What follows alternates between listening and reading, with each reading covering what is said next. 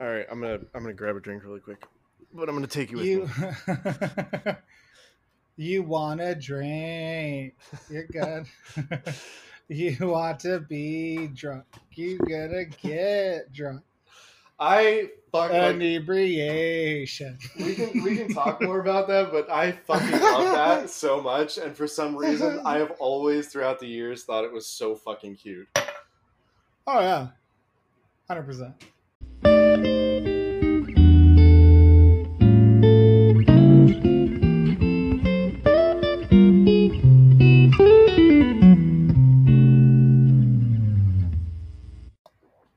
Well, hello and welcome to Bromancing the Stone. It's the podcast for myself, Renee Sanchez, and my good buddy, Max Lyon. What up? watch rom coms and then record our thoughts and then put them on the internet for your listening pleasure. And I am coming from warm ass Chicago. The Yeah. weather is finally summer's finally hit, and so you're gonna hear my air conditioner in the background slightly. Uh sorry, not sorry. It's I'm not about to sweat my ass off for slightly better sound quality. So And you'll hear my ice cubes floating around in my giant drink of rum. There you go. He's got rum. I got water. We're ready to go on this Yeah, Friday. Renee is being fucking responsible. What a dick. and and how are you doing, Max? I am fantastic. All things considered, I'm not fantastic. I'm bored as fuck. Now that the weather's getting nicer, I am getting so antsy. It's ridiculous. oh yeah, hundred percent. Oh my god! All I keep thinking about is rooftops, patios, and beaches. And oh my god, do any of it. Yeah, stupid pandemic.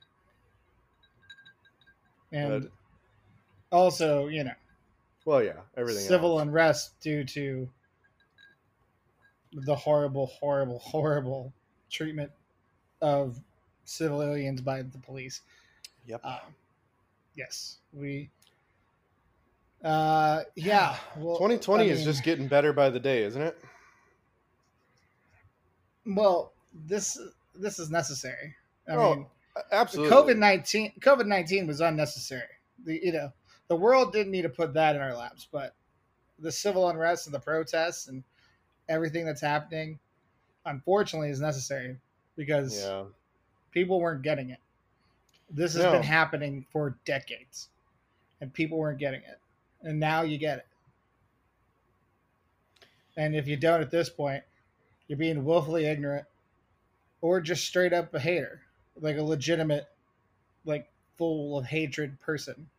I think ignorance is really a big part of it. And I, I don't say that like with a connotation to it. I I mean just a literal lack of knowledge about the situ- about any situation. And I think that's always one of our biggest threats is the lack of education, the lack of knowledge passed on to other people will always be a, our Achilles heel. So how do we fight that? We fight that by educating people, by getting Mhm. the word out, by making people aware.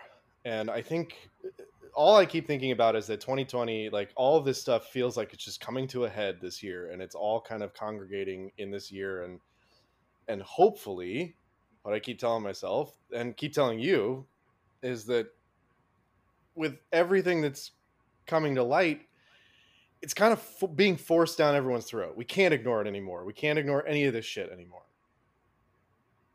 We actually have to make a change. And and that goes for everything else too. That not just the societal stuff. That goes for I mean, you could do it even with the pandemic, uh, changes in the healthcare system, changes in even how we behave on an individual basis.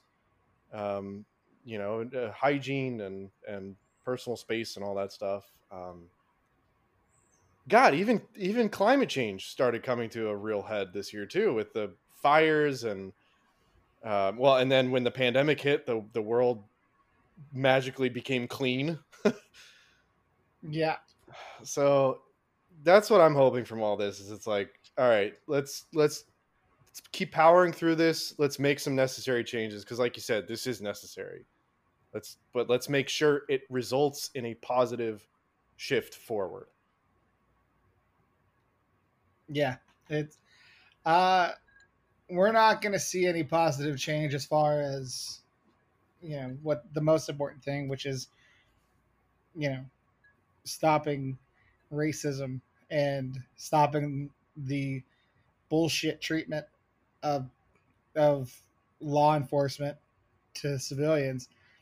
We're not going to see any change until law enforcement's defunded or you know significantly defunded. And until we see that i i you know all this is great but Yeah. you know Did you see uh it's, it's LA like it's, it's like uh it's like what Killer Mike says. Like there's you know there's there's too many people making a profit off of this. Yeah, yeah, you're right. And like you know if if crime goes down, profits go down. Like Yeah. and and the one thing is you know there's all these people donating to the bail funds of all these different cities in order to get these protesters out of you know out of arrest these arrested arrest situations because it's not even jail. A lot of them are being held in other certain places. There was one report where someone mentioned that they were arrested and they were taken to a fucking garage like a fucking parking garage with like multiple stories and there were hundreds of people there and that's where the fuck they were detained for overnight. And then they were released uh, but it's just What? and like that's where they were processing yeah like that was in richmond. Um that was someone's report there on twitter. Okay, Uh, seriously, is this the so it's just- apocalypse? like, what the no fuck? it's not it's not the apocalypse dog. This is what the fuck's been happening. Like this is this is what law enforcement really is. Like this is who they are. They're just showing their goddamn colors because they have a goddamn backer in the current chief of chief of staff the the president but oh until God. and yeah and then of course if you know he gets like i mean he's the extreme and then there's biden which will basically be like a step down yeah, but i mean it's a necessary step down so it has to be done but it's it's still more I mean, of the same you know shit. what? Like it's it's more political bullshit. It it's Yeah. it's not what we. It's not the the real change that we need. But yeah as as i was going down like there's still all, where's that money for all the bail funds going to?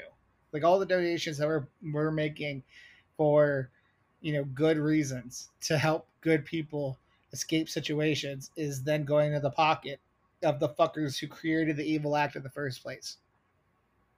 Yep. they're just profiting off of this bullshit. They're profiting off of this curfew change that they're constantly are making. And and you've said you've said the word over and over and over already that's the real fucking problem behind literally everything you can come up with right now profit Yeah.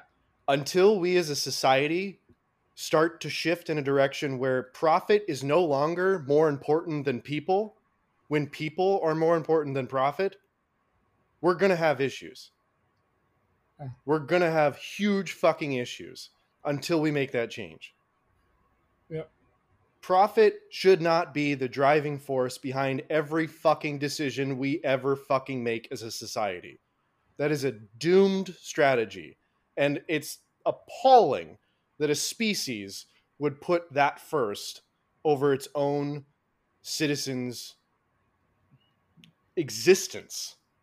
We're not even at this point we're not even talking about luxuries or you know like uh, comfort, creature comforts or shit like that. It's just it's just plain old individual rights to live and conduct your life as you see fit. Really simple shit. Yeah. but the moment we introduce capitalism into the fucking equation it all goes to shit well speaking of law enforcement we watched miss congeniality let's get into the happy stuff um, uh, the the second of our Sandra Bullock double feature, um, one chosen by Max here, and uh, Miss Congeniality. Let's just go straight into the stats there. Uh, it is a 2000 uh, American comedy, kind of romantic comedy film. We'll get to that. Uh, directed by Donald Petrie, written by Marc Lawrence, Katie Ford, and Caryn Lucas, and it's starring Sandra Bullock, Michael Caine, Benjamin Bratt, William Shatner, Ernie Hudson, and Candice Bergen. Uh, Miss Congeniality was released by Warner Brothers Pictures on De- uh, December 22nd of 2000. Hmm. So it was a Christmas movie. Huh. Uh, and Sandra Bullock also garnered a Golden Globe Award for Best Actress um, in Motion Picture Comedy or Musical. Uh, she, uh, nomination, excuse me. Um, and uh, yeah, basically, this film follows Grace Hart, who uh, has become a an FBI agent, and there's a, and basically there is a, a bomb threat, most basically a bomb threat to the Miss United States pageant, and Grace has to go undercover in order to stop that bomb threat, and she is woefully unprepared for the pageant life. Hijinks ensue. Um, and then there was- Michael Michael Caine transforms her, and we realize she the bomb. yes. um, and uh, so, yeah, as uh, mentioned, um, uh, released December 22nd, 2000. How long is this film? Hmm. Hour thirty-five. It is an hour and 50 minutes, Hour fifty. 110 minutes. It is Wow. a longer film. Um, It didn't. but it didn't feel that long. it's because there's that because it's a story that has a whole you know a who done it Yeah. and so when you have like the whole mystery behind it it keeps you on the edge of your seat if you're interested. And so because of that you don't necessarily feel the time ticking away because you have that to go along with the interpersonal stuff that happens.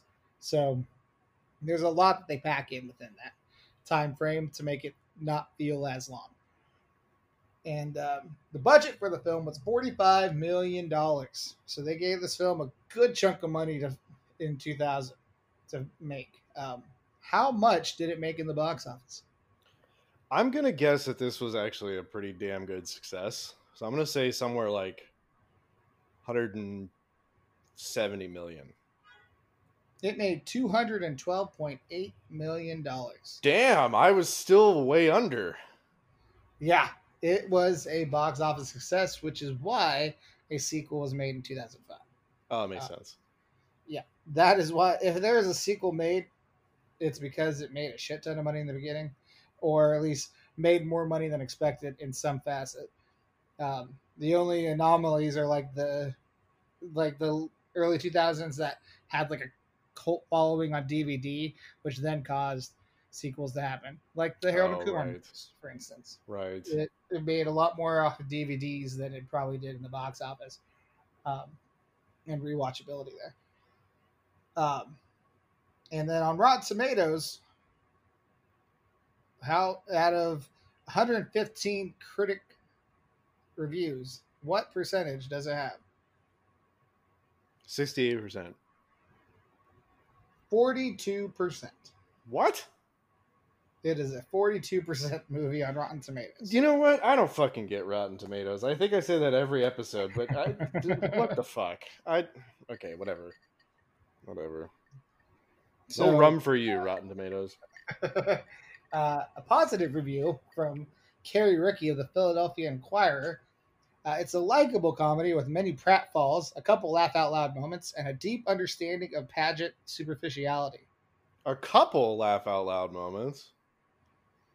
Uh, while Peter Travers, in a negative review, wrote, Unless you think it's a riot to watch Bullock fall over herself repeatedly in high heels, this miss is a mess. Oh, get the broomstick out of your ass, dude. It's a great film. I'm not holding back my feelings on this one. I, I can tell. um, so, yeah, it. it I mean, it, the film is pretty funny. Like it just I found myself while watching this film laughing a lot. And this was the first time I'd watched it since the initial time I watched it, which was with my mom and my sister. I don't know if this was actually like we used to do like a Christmas movie, like on Christmas Day, like there was nothing else open except the movie theater. So after and my family, because there were divorces all around. my, my, parents divorced when I was four. Um, my sister at the time was married to a guy who had a daughter from a previous marriage. So there was, you know, there were basically things to maneuver around. So um, they, we would open our presents on Christmas Eve morning. Mm-hmm. Yeah. Not even night, morning. So we would open everything on Christmas Eve. So on Christmas Day, we would just be sitting around like Christmas is basically over. Like everyone else is opening their presents and doing like the Christmas dinner and everything else. We're already done. So mm. on Christmas Day, we would end up going to see a movie just to do something else as a family. And uh, so this, I believe, was the Christmas movie that we saw um, seeing that date, I was like, that that makes sense because I remember seeing it with a lot of family members. Damn, so it's it's been that long since you've yeah, seen so it. I, yeah, um, like seen it like all the way through. I've seen like hmm. bits and pieces as it's playing in the background, you know, like friends things, but I'd never sat and watched it since I watched it in theaters. Okay. And yeah, it was uh it was like I laughed a I I laughed at a chunk of spots, and also watching it as an adult, you know, twenty years later, you you get a lot more things, and you see a lot more like interpersonal stuff, and and there's there's some aging that's happened with this film. Yes. Um, yes. You know, like the gay jokes. Um, yes. That's always the blatant. That's the always blatant. obvious. Yeah. Yeah. Um, you know, the initial like Michael Caine asking, you know, Benjamin Bratt to stick around for dinner on their initial meeting, and he's like, "Oh, I got, I got that thing. Uh, I can't, you know, stick around." And then, you know, toward the end, when they get backstage, and Michael Caine says he's with me, and then Benjamin Bratt's like, "I'm not with him, with him." Um, yeah, Benjamin Bratt's character. I couldn't help but notice it would have been better with Ryan Reynolds. Ha! Ryan Reynolds was like twenty something. He would have he would have failed horribly. That oh yeah, uh, that was a huge reason why why we watched the film on Christmas because my mom and my sister Monica have huge crushes on Benjamin Bratt. Benjamin Bratt was uh, on Law and Order at the time, and so he, he was? was. Yes, uh, so he he was a grade A hunk. He was a he was like basically Patrick Dempsey, aka McDreamy, before McDreamy. Uh, mm. Everyone was trying to get in his pants, so uh, that was a huge reason why, uh, you know, that that my sister and my mom liked the movie. Um, I thought it was funny, and also, you know, Sandra Bullock, and who doesn't have a crush on Sandra Bullock, especially oh god, yeah. younger, and I mean, oh, even oh, to this day. That whole scene where she comes out of the airport hangar. I mean, I was literally about to say it. Like, let's like, just start there. That is that legitimately has stood the test of time. That is an oh, yeah. iconic scene. Yeah. A film like how it's filmed. Like that is a piece of film that for a movie that's just a like just a a com like a so-so comedy, like nothing exactly you know, not reinventing the wheel with anything, but that scene, how it's shot, how she comes out, everything is literally an iconic piece of film that everyone's eyeballs have seen at some point. Yep. And it's that's great something. scene. And every time I think of that movie, that, that's the only th- scene I, that comes to mind instantly. Of course. It's it's synonymous with the title. Like that's all I ever think of. Mm-hmm. So it's a great scene. Great scene. It is. It is just they did a fantastic job with it. The little the little stumble she has at the end. She does this this I, slow walk out I'm, in slow motion, and then has the. I was never a huge fan of the the heel falling like thing. It's like, eh.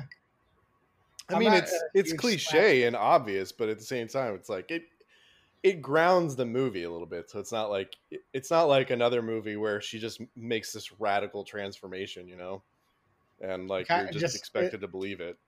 It's almost like a reminder to everyone. Yeah, she's still her. Yeah, exactly, exactly. Like, don't forget who she really is, you know, like deep down inside.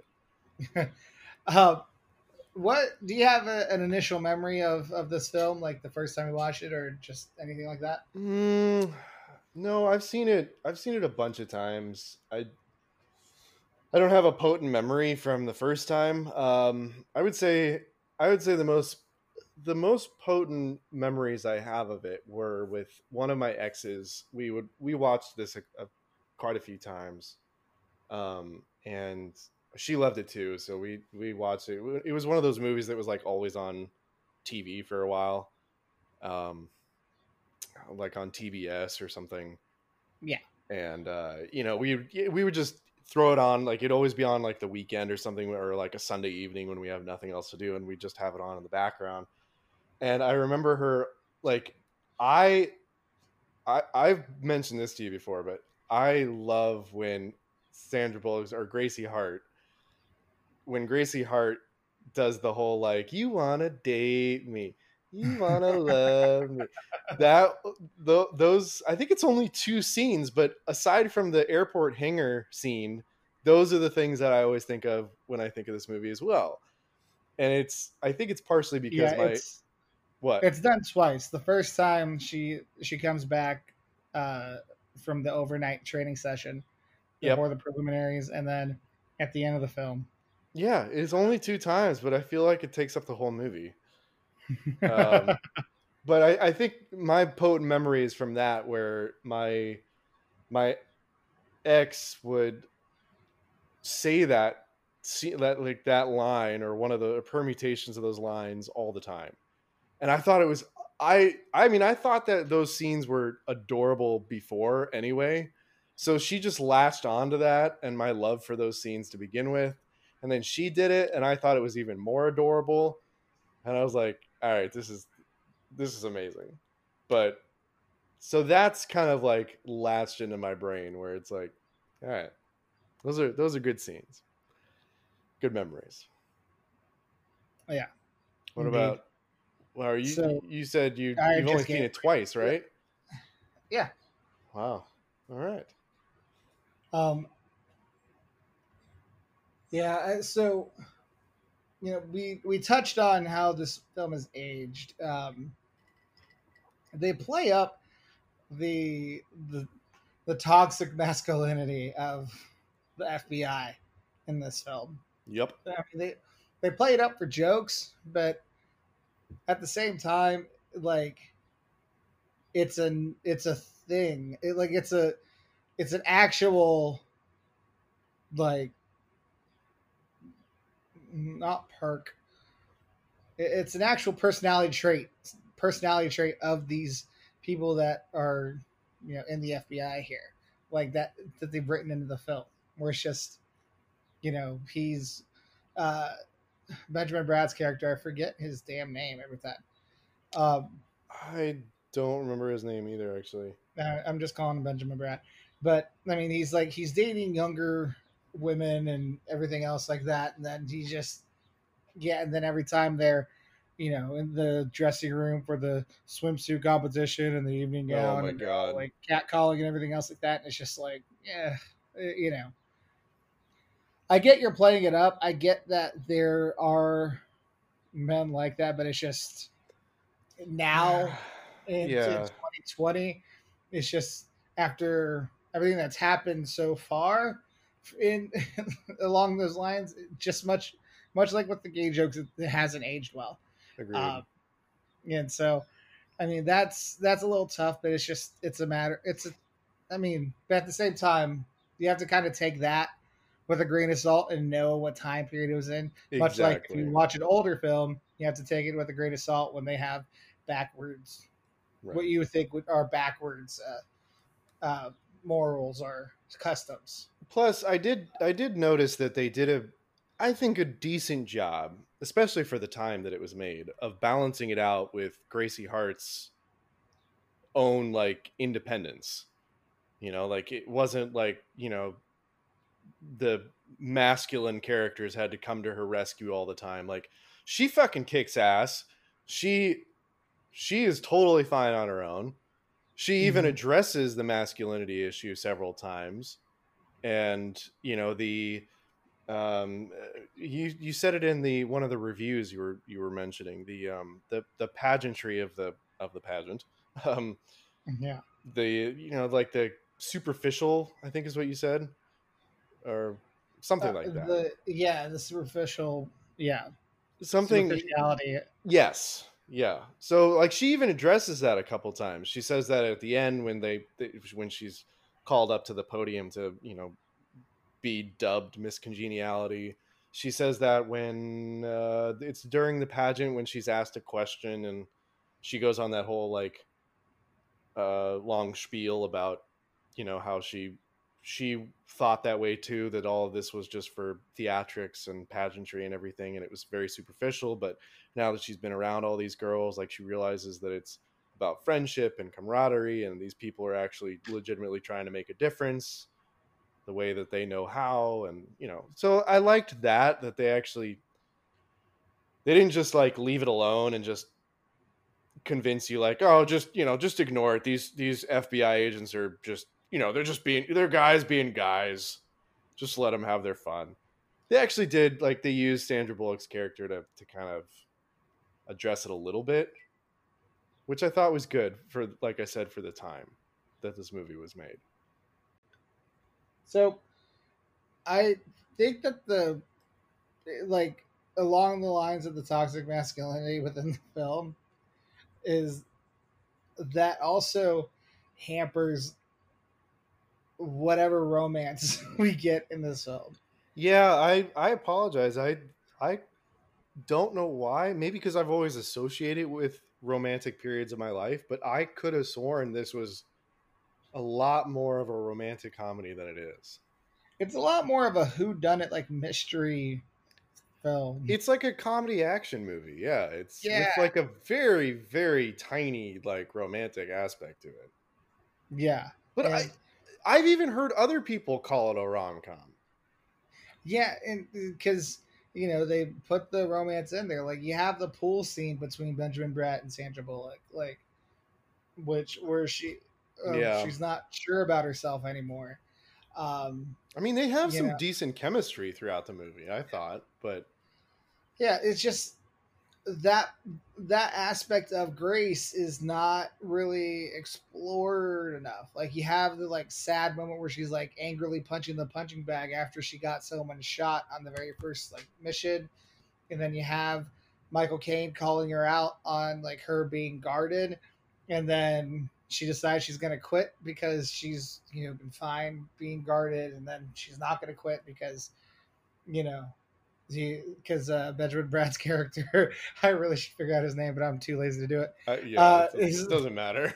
Yeah, it's like, but he he like says, you know, she's you know someone that someone could love, sort of thing, or whatever the whatever the line is. It's just like they they give it a little bit, like they just kind of were like, oh hey, let's go ahead and just put a little bit here. Let's sprinkle a little here, sprinkle a little there.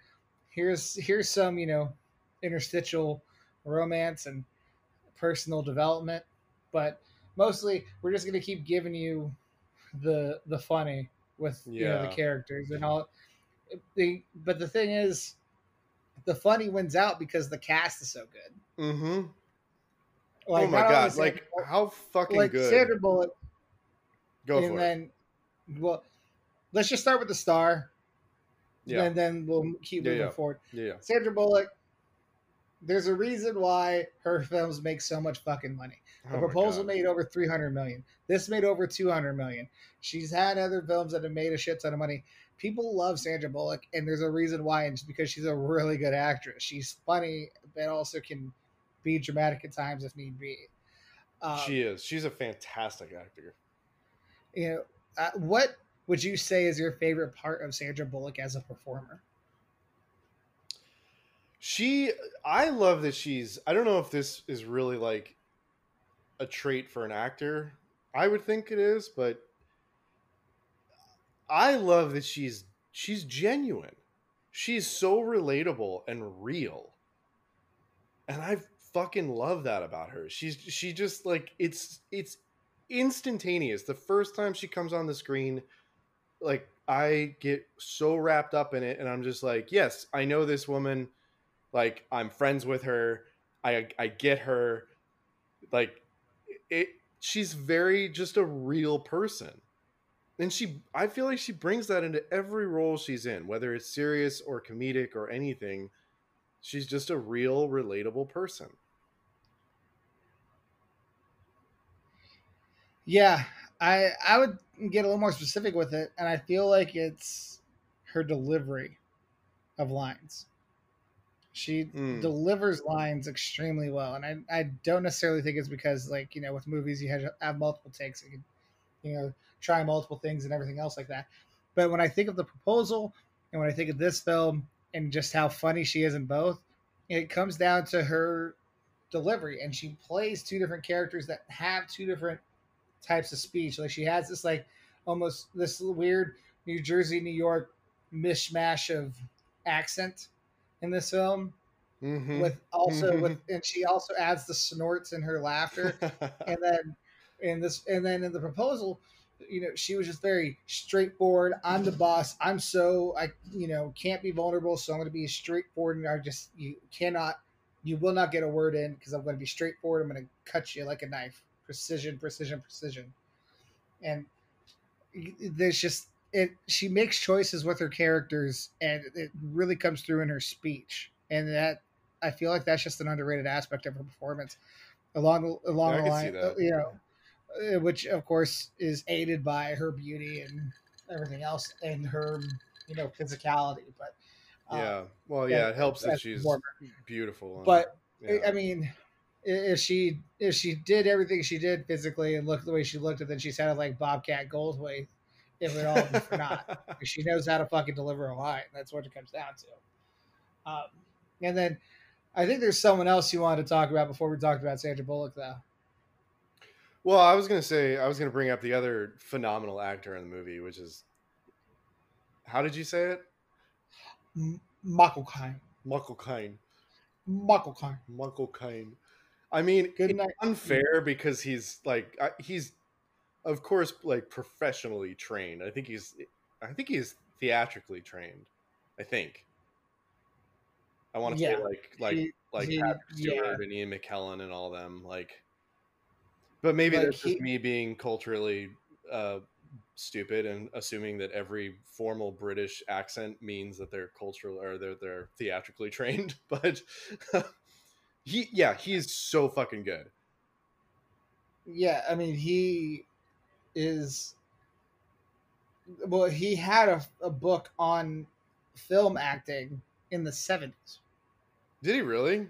Yes, like oh a God. book that I I found in like Powell's books and bought for like ninety nine cents, oh, and haven't Powell's haven't books. read it, but I have it. I haven't read it, but I have it. Um, but uh, what's funny about Michael Caine is the first time I was introduced to him was in the movie The Cider House Rules, and I think I mentioned how uh, my mom, you know, my mom and dad divorced, so when my mom wanted to go see a film, I was dragged along Sure. And I got in because parental guidance got you into R-rated movies. So, like, she didn't get a babysitter. She just brought me along and you know did the whole close your eyes things or you know, and didn't really care about like if I heard cuss words or anything else like that. Right. Uh, but the first time I actually saw him on film was the Cider House Rules, which he plays the paternal figure of orphans in New England while having an ether addiction in the 50s. And then there's also uh, God damn. And there's also an abortion that happens in the film. God because, damn. Because a dad uh, molested his daughter. Um, God damn. Also, Tobey Maguire and Charlize Theron are in it, and Tobey Maguire bangs Charlize Theron in the woods, and you see his bare ass while he's banging her. I saw that when I was ten. This is my therapy session now. How are you? that's how I. That's why why I am how I am because that's how that movie alone that did it. no. Well, no, because that's just how my mom and I were. Like, it was just like a, a matter of fact thing. Like, this is the fuck the world is. Like, and I trust you to be mature enough and to understand it. And so it's just like, so what? like, This is how the world is. There's addictions, there's abortions. Well, if you're no. lucky, there's sex in the woods. no, it's more of like uh, just understand that this is a movie sort of thing. I mean, Yeah. And then uh, the year before, I had been taken to a rated R movie with my dad, where I saw the movie Conspiracy Theory, on which uh, a movie in which uh, Mel Gibson believes in conspiracy theories. You saw that when you were nine years old? Yeah, and so that whole waterboarding scene where he's oh like dear being God. drowned. Yeah, I saw that when I was nine. That that one gave me some some nightmares. Um, Oh my So- God. you know, parents of the year. Wow, yeah, holy shit.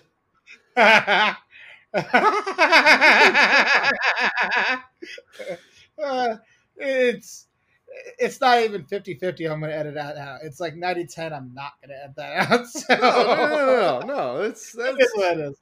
Uh, that was like that was like I remember ten percent of our motivation for this podcast anyway was we we it knew it, just would be talking a, shit. yeah it, it Um, would be we knew it would become a fucking therapy session at some point you know it's rom coms like Well- it's bound to come out I'm pretty sure my first set of boobs I ever saw in film were Salma Hayek's in Desperado, and that came out in like '94. I was six. I mean that's a That's a great set to start with. yeah that's, that's Yeah. bar high there like I still follow her on Instagram. She's still a top three crush to this day. Till this day. well, that's what Sandra Bullock did for Anyway. me so so- I mean, Sandra Bullock was a huge crush as a kid for me. oh my god I had a crush on her. Who like Hope Floats was a huge uh, favorite of my sister Monica's.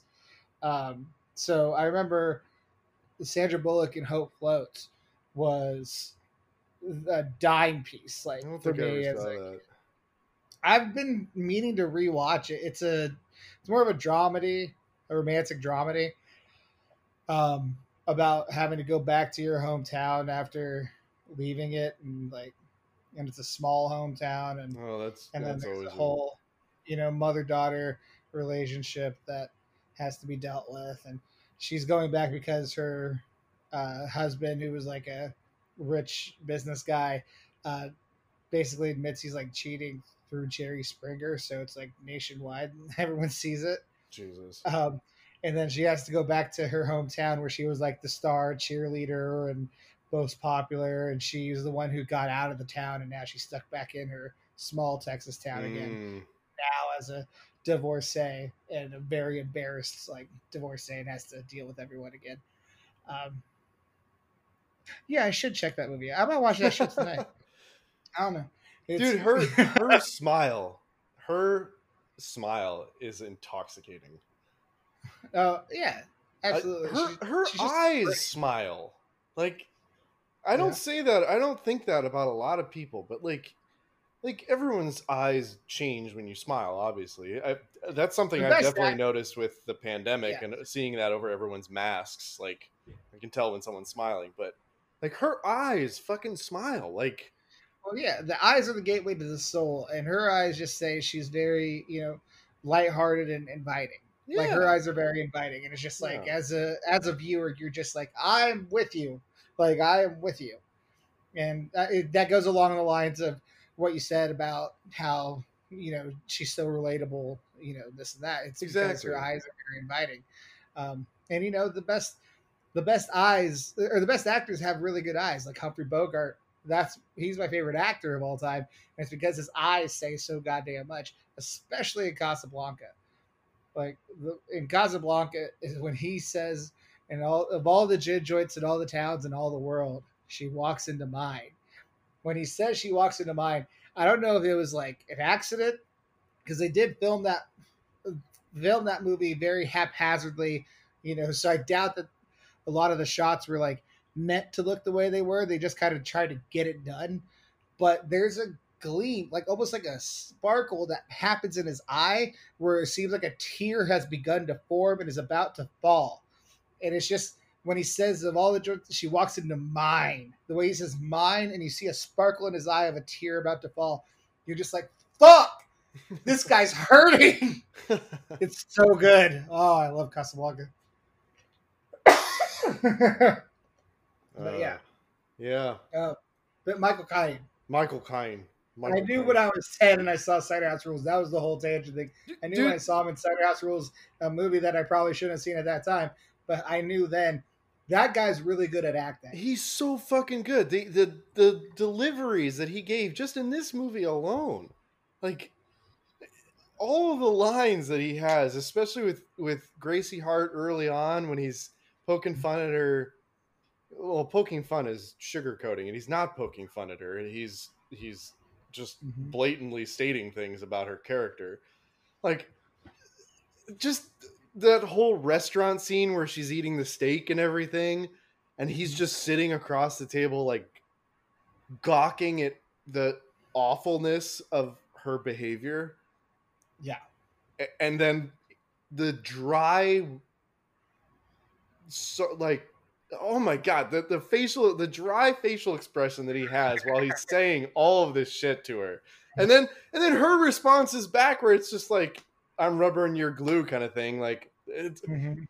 nothing affects her, but that makes him more mad. He doesn't have to get mad. He just sits there with the same fucking dry expression, and yet we know he hates her. Like, Ah, he doesn't hate her. well, he doesn't hate her, but it, like upon first initial, I think I think it's how he says when he says later in the film, like, I I feel as if you were like my daughter, which is no, why I'm never. I'm talking just in that that restaurant scene where he's still getting to know Oh. her, and he's still looking at like he's still looking at her as a project that is going to doom his already doomed career. Yeah, there, there's a there's a definite disgust. Yes, disgust. That's a much better yeah. way to put it. Yes. Yeah. Um, and yeah, uh, he he plays his part well, extremely well. Yes. Uh, I I personally like just the constant taking away of food from her. Just a fun little thing, yeah. a fun little thing that's not that's done off you know off center. You can see it, but you don't necessarily they don't necessarily bring attention to it. It's just something that's there. If you catch it, it's a nice little nugget for you to have. And so just I mean it's brought to center, but when it's brought to center, it's brought to center in a big way. When she's hidden two donuts in her boobs and one in her crotch, and, and then and the dog, the sniffing dog, gets the one in. Um, so I mean that part like is done, but everything else as far as taking away the food, um, that sandwich looked amazing. oh had. yes, it did. Oh my god. I, fuck. I, want like. well, I- curfews? Do you, uh, can I order a sandwich? Do we still have curfew? I think so. I I haven't heard of it being lifted. Yeah, I mean, I wouldn't doubt it. Are there? the- Have the you found any good, like, really good sam? Like, I'm, I've been jonesing for like a really damn good like deli sandwich. I haven't like any. I haven't found any like local places like Yeah, like uh, like there used to be like in in Oregon. There's a place called Sub Shop. I mean, it always seems like there's a, a every small town has a place called Sub Shop, and they're all different, but they're all the same. Where it's just like, you know, quality ingredients, and they charge like two dollars more than any Subway sandwich would be, Right, but like you know it's gonna be a better Yeah. quality sam- sub sandwich. And that was at this place, and in high school, they stupidly uh, in our student newspaper put a, art, or a coupon in there where it was like buy one half sandwich get one half sandwich free so basically get like buy one six inch get a six inch free they didn't put any expiration on that coupon Oh boy. and this student newspaper is free to everyone in the school. My buddies and I figured out that was in there in the senior year. We grabbed a stack of like 50 newspapers, and about three times a week we were going we were going to that place and we were alternating who paid. And like every day, uh, it's like, okay, you're paying for the sandwich, and you're paying for the sandwich, and you're paying for the sandwich. and we basically get three halves of a sandwich and like a bag of chips each for like what essentially worked out to like five dollars on a single day because it was back in like 2005 six and then they finally put like an expiration on it the next month. And like and i think and the owner got to know us so she got to like us. But at the same time uh, she kind of politely was like hey uh, i'm not gonna accept these anymore. And we're just like all right you know well we'll still come by and we we, we limited it to like once every couple weeks at that point. Because we were just poor high school students come on. Um, I mean, yeah, yeah, nonetheless. yeah, but yeah we need to find a good sandwich spot we do, we do. I mean, we gotta have them around here. It's Chicago. i'm sure there's- i'm sure gotta investigate. i mean well technically you just buy a deep dish pizza it's a sandwich If anyone is listening and is in Chicago and happens to know of a good deli place or a good sandwich place, let us know. And if we you say will. jersey michaels i'll kick you If you say fucking Jimmy John's or Subway or Jersey Mike's or whatever the fuck, you will get kicked get the fuck out of here. I want a real fucking deli place. I want a real fucking deli. And if you know, if you know, your reward will be something. I don't know what yet. We'll we'll have you on the show for like ten seconds. We'll have you we'll have you be the first guest call in. Like There you no no well I guess yeah it would be a true guest call in if it was someone we Uh, didn't know. no we'll just shout out your tag on Yeah we'll just yeah we'll just yeah Instagram. we will send you a uh, picture of us enjoying the sandwich you recommended. and that will be your reward. You can DM frame it. You can. we'll, we'll be eating it lady of the tramp style You will. I did not sign up for that. well you obviously don't care about our tens and tens of listeners like i do uh, anyway, uh, there's one last shout I wanted to give for the cast, and it, it's the the pageant friends that Grace makes. Uh, you know, Rhode Island, California, Texas, Hawaii, New York. Um, those are the main ones. Um, yeah, just I thought that they all were really good as supporting actresses, um, especially of course Rhode Island. I forget her name. Is it Beth Fisher? Sarah Fisher? Uh, like not don't the actual character, but like the actress's Yeah, name. I, looked, yeah. I looked it up, but like, um, she the climax played- where she's just like crying at the end.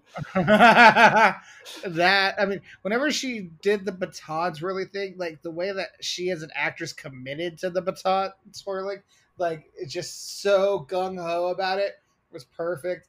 Uh, just the the date thing, I feel like that was a precursor to to Amanda Seyfried in Mean Girls, where she's like she's got ESPN, and then and she also and Amanda Seyfried like mentions there's a seventy percent chance that it's already raining. Um, I don't remember Like- that. uh, I mean, those are Mean Girl lines. Uh, people who've seen the movie now. Um, but this, like, I feel like this character was almost like a precursor to that. Just the way that she answered the favorite date question, which is a great written joke. Oh yeah, That's a fantastic written joke. Uh, April twenty fifth. It's not. it's not. and I see people. cold. I see people post that meme on April twenty fifth.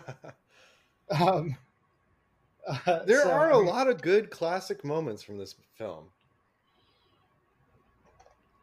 yeah i i mean those I, I mean you know one thing they kind of gloss over a little bit is how rhode island was attacked by her professor Oh yeah. Oh fuck! Like, I totally forgot about that. it's like okay look i know that they're tr- like that's how they were trying to connect the dots to where gracie decides to do the self-defense talent in the pageant and decide and like beats up benjamin bratt's character Right. and they try they're trying to set up that punchline at the end And the way that they set decide to set it up is by having Rhode Island being attacked by a professor in college. Like that's the setup.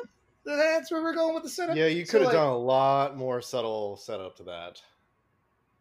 Yeah, hundred percent. That's that was that's like you, you I- went I- way too far with that. Like Yeah. there's other options. yeah. Also, they never really answer her like protest thing. I mean, Her protest thing. like they have pictures of her protesting on campus, so that's why they thought Rhode Island might Oh. be the suspect to begin with. Um, they never really go into that. I wonder what she was protesting about. You know, I I would have now that you bring that up, I would have loved to see um I would have loved to see like the end where Rhode Island actually puts Gracie Hart's teachings of self-defense into action to save the day.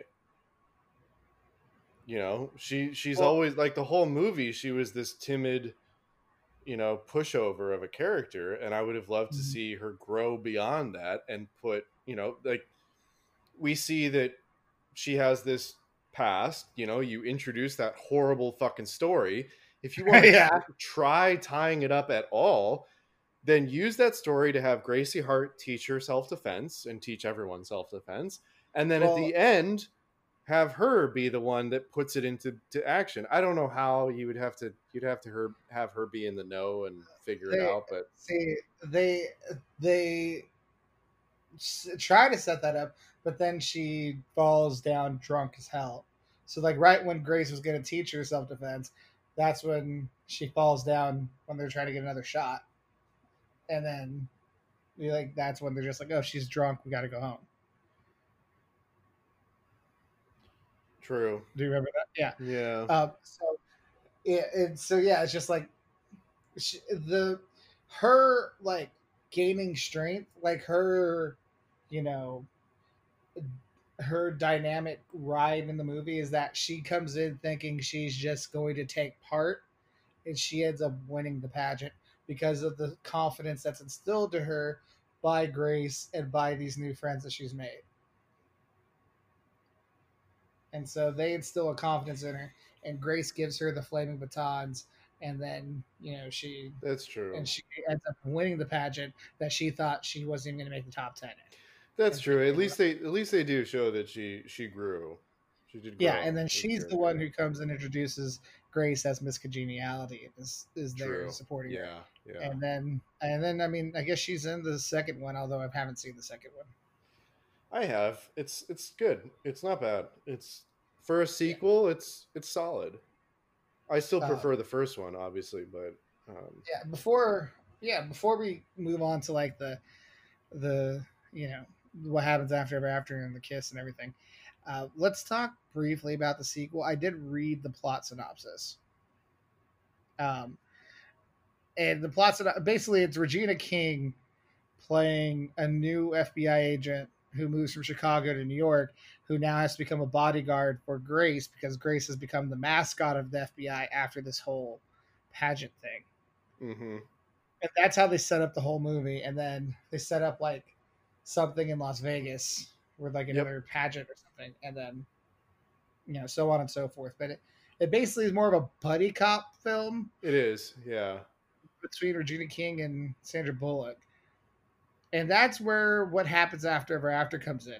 There really isn't one because in this film the sequel the action it is canon that she breaks up with Benjamin Bratt's character a few weeks after the pageant because he gets relocated to Miami. yep. So all the romance in the film, the first one, Yep. is thrown away after a few weeks because he gets relocated to Miami, which doesn't surprise me because of his toxic masculinity throughout the film. Well, of course. so yeah and then sandra bullock mentioned in like interviews because she was also a producer and helped create the storyline for the second movie um she mentioned you know she wanted to do something where it's like why can't women be the comedy why can't women do this and you know do that in film and she wanted it to be she's like why does it have to be a romantic Why does it have to be a romantic storyline? Why can't it be more of a buddy film? And that was her kind of idea and gung ho like attitude toward making the sequel. So even she was dismissive of the Mhm. romance Mhm. in the Congeniality series. So, Max, Yes, what did you? Is this movie a rom com? it is not. But for some reason, I just have it registered in my brain as a rom com. And so do like I said, so do a lot of people. Like I'm not I'm not making that up. Like there's so many we people that thought of that is a rom com. Barbecue Margot White Castle, so it's fine. Yes, Like, there you go. We get the occasional exception. Yeah, it's fine. Uh, but yeah, this is a lot less of a rom com than I expected it to be, and that you remembered it being. Yep, absolutely. But you know what? It was a good movie. It had a good cast. It was a lot of good scenes. It was funny. Yeah, Um, and oh, actually, one other additional character we have yet to discuss that is very important and near and dear to my heart James T. Kirk. yeah, James I'm T. not- Kirk was in this movie. I've never been a fan of William Shatner. Um, I've never liked his shtick, and uh, thought his performance was ignored for a reason. I actually am much more of a fan of his performance in this movie than in Star Trek. Wow, Yeah. I mean, I was never a James T. Kirk fanatic. Like, you're Picard. I got it. uh, he's it's Picard. Like, it's the best fucking captain. Like, get the fuck out of here. Like, Kirk would never be Uh. captaining a starship. Get the fuck out of here. Anyway, neither here nor there. That's Yeah. a rabbit hole. But Yeah, watch out for Max's, you know, offshoot podcast about Star Trek. no, no, no, no, no, no, no. No one wants to hear that. No. yeah, No, there are many facets to Max, and the nerdy side is one that will never be aired. Well, more so than it already has been right now. um, what is it? The the final f- space, the final frontier. These are the voyages of the Starship Enterprise. Fuck you for setting me up. Stop it. No. well, Dude, the Enterprise is beautiful, and someday humanity will earn that gorgeous ship. well, let's go to the final frontier of the of the podcast here, which is the kiss. Uh, so, I thought that the kiss was set up well because they they brought back the "You wanna kiss me." Yes. you wanna love me. He wanna marry me. Like they brought that God, back, I which that. was funny, and then the actual kiss happened, which was serviceable. I thought the whole thing was a B, and it was saved by the whole sing song thing that they did, which is inherently funny. Without it, it would have been a C, but it's a B for me. I I agree. I would the whole lead up to it was adorable. I I have already said I love that that scene. Um, the kiss itself was decent, but then they they like cut it like three seconds in. It was like this weird awkward cut, and like Because the romance is it the it is it I know, but fuck, come on. And it, they it- gave it as much attention as they gave the romance attention in the film. another thing it was missing, by the way, uh, from a typical rom com that we'd re- we would review is that we didn't have a lot of character like backstory. We didn't know why Gracie Hart was the way she was. We didn't know I mean, why. The, they we- gave it. They gave you one scene at the very beginning with the whole she saved someone who was being bullied, who then disliked her because of it, and so she got mad. And so that was supposed to be the inherent. She's she hates being vulnerable because whenever she's vulnerable, she gets shit on by whomever she's trying to be vulnerable with. well, that's that actually was the that's a whole- g- that's a good. that was the I'd whole setup. about that. That was the whole setup of the very first scene. Um, that's why they they had that first scene.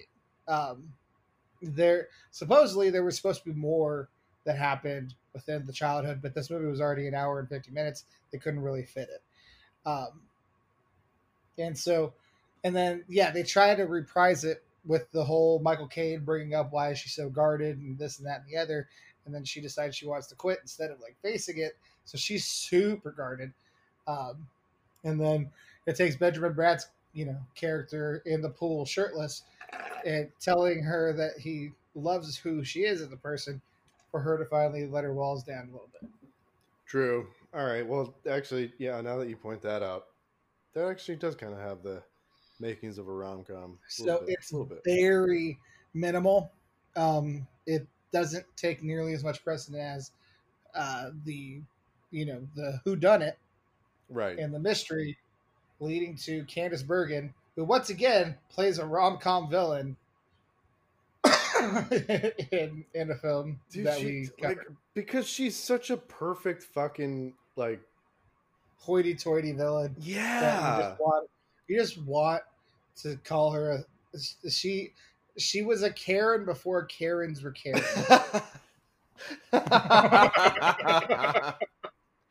oh, that's perfect. Yeah, that's so true. And so it's just easy to just be like dismissive of her. Um, oh so yeah, we we did what happens ever after in the kiss. Like so, uh, let's get to the verdict. Uh, I think yours is pretty obvious. Go ahead and give it to us. I'd marry it. Yeah, that's an easy one. And I would fuck it. I you know it's it's a funny movie that you should watch once and laugh at. Yeah, and maybe watch again in a long time from the first time you watch it. But if you're looking for romance, don't come and knock it. You're looking if you're looking for laughs. Hey, have fun. Hey, so. there's some romance. What is not romantic about a girl just like wrestling you and shit? Is it? Did you not? I mean, I, I will. I will. like, let's bring that up real quick. That scene where they're fighting each other on the mat and wrestling is legit hot. Right. Like, that's a, right. That's a legit, legit hot. Like uh, it's Thank a well you. done scene. Well, I mean, we're talking about a director here who, at like at his at their best could create a shot that's visually appealing and makes sense. And so, because we're talking about the same director who came up with that coming out of the airport hangar scene from Sandra Bullock. So, with that wrestling scene, it's choreographed really well and it's shot really well. And knowing that there's tension between the two of them, and you know, like the sexual tension is kind of growing between them as well. Yeah. Because there's a trust and everything. It makes that scene and just how close they are and everything else. They they do what they're doing as far as choreography to incite a sexiness to that scene. True. Beyond the violence. But and so it's just there, it's a it's a hot scene.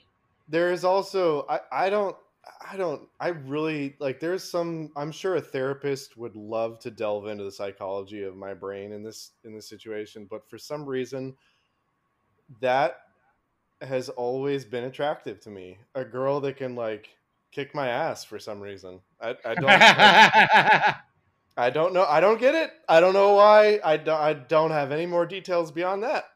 I mean, that's, that's all I, I wrestled I wrestled in high school and that's always been something where uh, you know, if I ever got in a relationship, that'd be something I'd be interested in doing. It's just like it's just fun. randomly just because like I would do that with my mom when I was wrestling in high school, where I just like all of a sudden like get her in like a wrestling tie, like where I'd have my hand on like her shoulder and my other hand on her elbow, and then I'd like act, and then I'd like go around and like give her a hug from behind, and like I wouldn't necessarily like pick her up or take her down or anything else like that. I would but, like I would just like, but yeah, but I would just like practice little moves on her every now and again, not like hurting her or anything. She'd just always like, God damn it, Ray, stop.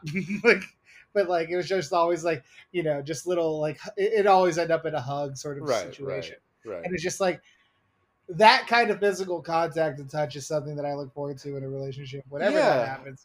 I, I that's something that I would hope that my partner would be open to, um, wherever she is. I think it's about a level of trust and equality. Yes. Like, yeah. I think that's why it's attractive to me. Is it's like if you yeah. have that, if you have that with someone, then obviously there's a good level of trust there, where you guys trust each other enough to do this, that you're not going to hurt each other, or you will hurt each other, but it's not like horrible, you know. Um, and you know, it like it's it can be repaired with, like you said, a hug or you know a kiss or something, you know. Um, mm.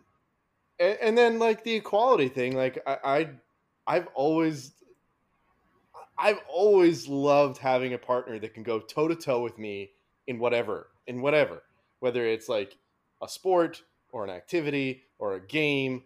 I, I mean, it, it drives me insane. and it pisses me off in the moment, but then afterwards I'm like, God, I'm so fucking pissed at you, but I'm so turned on. I don't know why. Ah, I that's yeah. I need to have someone that I can intellectually spar with or converse with. Exactly. It's just- yes. It's just it's not going to work if that is not the Yeah. situation. And, Yeah. um, and uh, it's because I'm spoiled. I have two older sisters and a mom who I could verbally, you know, spar with at any point in time. Yeah. Um, although my mom's now gone, rest in peace. But like my two sisters, I still talk to them, you know, at least once a week, if not more. And I talk about completely different things with both of them, but they just, you know, I can just go deep into, you know, whatever conversation we have about whatever topics we discuss. Um, and it's just, and it's just like I, I have fe- really strong female figures who I can have these deep conversations with. So it's just like that's something I Yeah. expect from my yeah. partner, and it's just there's not. And I I've found the out the hard way that there is a dearth of females on that level. Um, Yeah. If you're out there, my DMs are open. Um, anyway, and, you know, speaking of DMs, our uh, Instagram account is Bromancing the Stone Podcast. Uh, as far as on Twitter, we are Bro the Stone Pod. You can find me on Instagram at Relusa88. That's R E L U S A 88. And my Twitter is Supermarket Sweep without the E and super. So it's S U P R Market Sweep. And uh, I don't want to lose your love tonight. Anyway, uh, Max, what's your Instagram? I got Instagram at the Lionhearted, which is T H E period L Y O N H E A R T E D. Um, and actually, I just remembered. I don't know why I didn't think of this earlier. While I was watching the movie, or while I was talking about wrestling and how much of a you know turn on that weirdly is.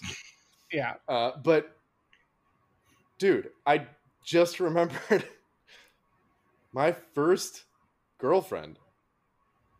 That's how we met. What? Yeah, Lisa, my high school girlfriend. Um, that's how how you met. Like, what do you mean by how you met? In eighth grade, in 8th Mhm. grade, we both went to a New Year's Eve party, which in eighth grade is basically consists of a lot of Doritos, sparkling cider, and a basement with your Yep. close friends. Yep. Um, Snacks, drinks, hopefully a ping pong table, and a TV with the New Year's Eve on. Yep, exactly. Um, and Yep. I think it was actually uh, Dick Clark's Rockin' New Year's Eve. Damn right. And so we, I, I don't even remember the the the build up to it, but at some point we had, I think it was three guys in the whole fucking room out of like ten people.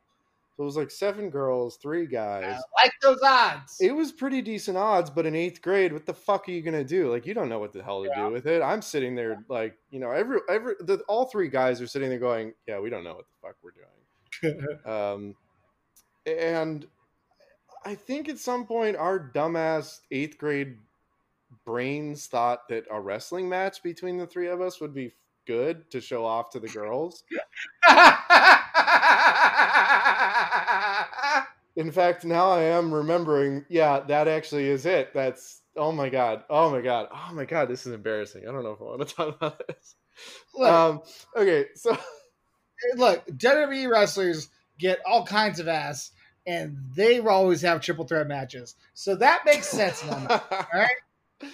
So yeah, so we we wrestled and I don't know how my six foot string bean ass at the time beat all all two of them. Um, but probably because they were string beans as well and they were shorter than me. So um, uh, so I when you know when I beat them,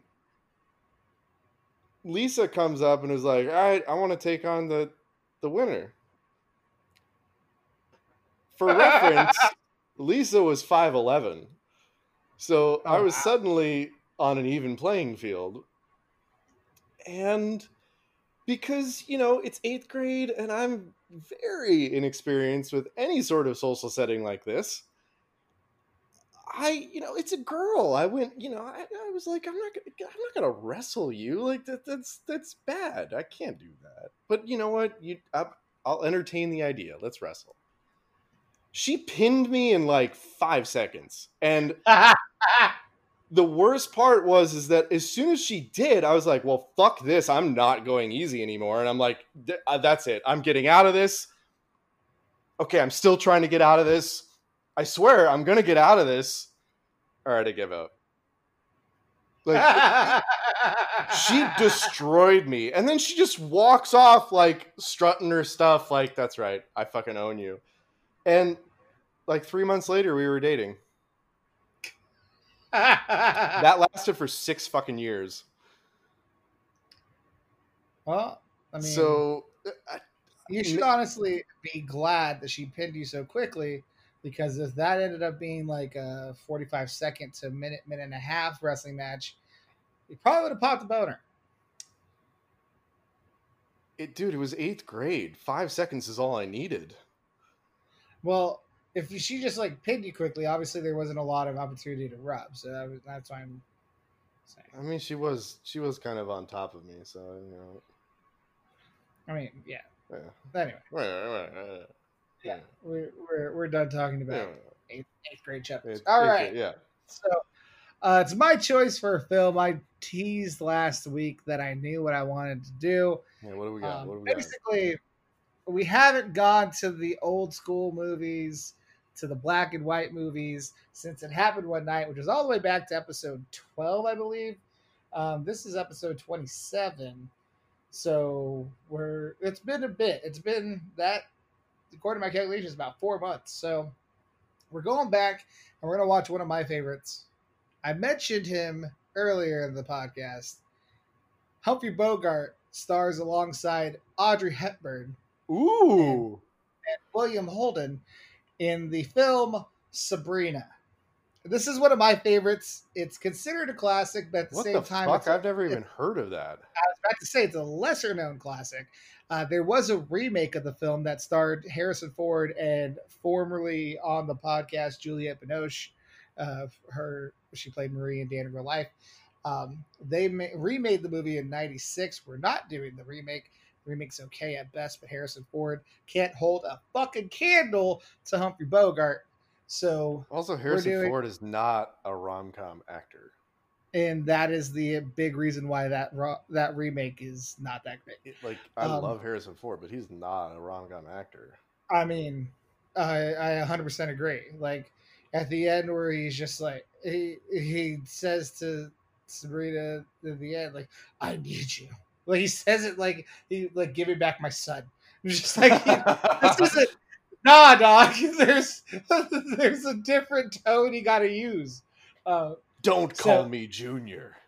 get off my plane, or in this case, get on my plane. Uh, anyway, uh, but nonetheless, uh, so yes, Sabrina is what we will be watching. Um, very intrigued to see what you think of it. I love the fuck out of that film. It's got a nice little mix of slapstick with the romance.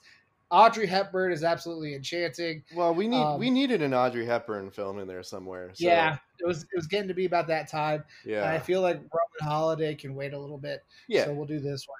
Um, and uh, and I'm interested, and we'll talk about the rom. There's definitely romance in the film, but we'll talk about it and how we feel about it because I think that's the one thing that's worthy of talking about in this film. So, okay, I yeah. look forward to it. Yes. So everyone, pull out your. Uh, there's nothing really for like black and white TVs. Just, your glasses that help you with watching black and white movies. Uh, uh, whatever. We're gonna watch Sabrina. It's the one in the fifties. It's black and white. So get get pull out it. your pull out your VCRs and your tube yes. TVs. Pull out your VCRs and you know get ready for the ribbon to keep going across every now and again on the film. Oh my and, uh, god! oh my god! and uh, we will chat with y'all next week. Until then, we love y'all and we thank you all for rocking with us. Adiós. Stay safe. Stay positive. Stay healthy. Love you guys. And Black Lives Matter. Hell yes.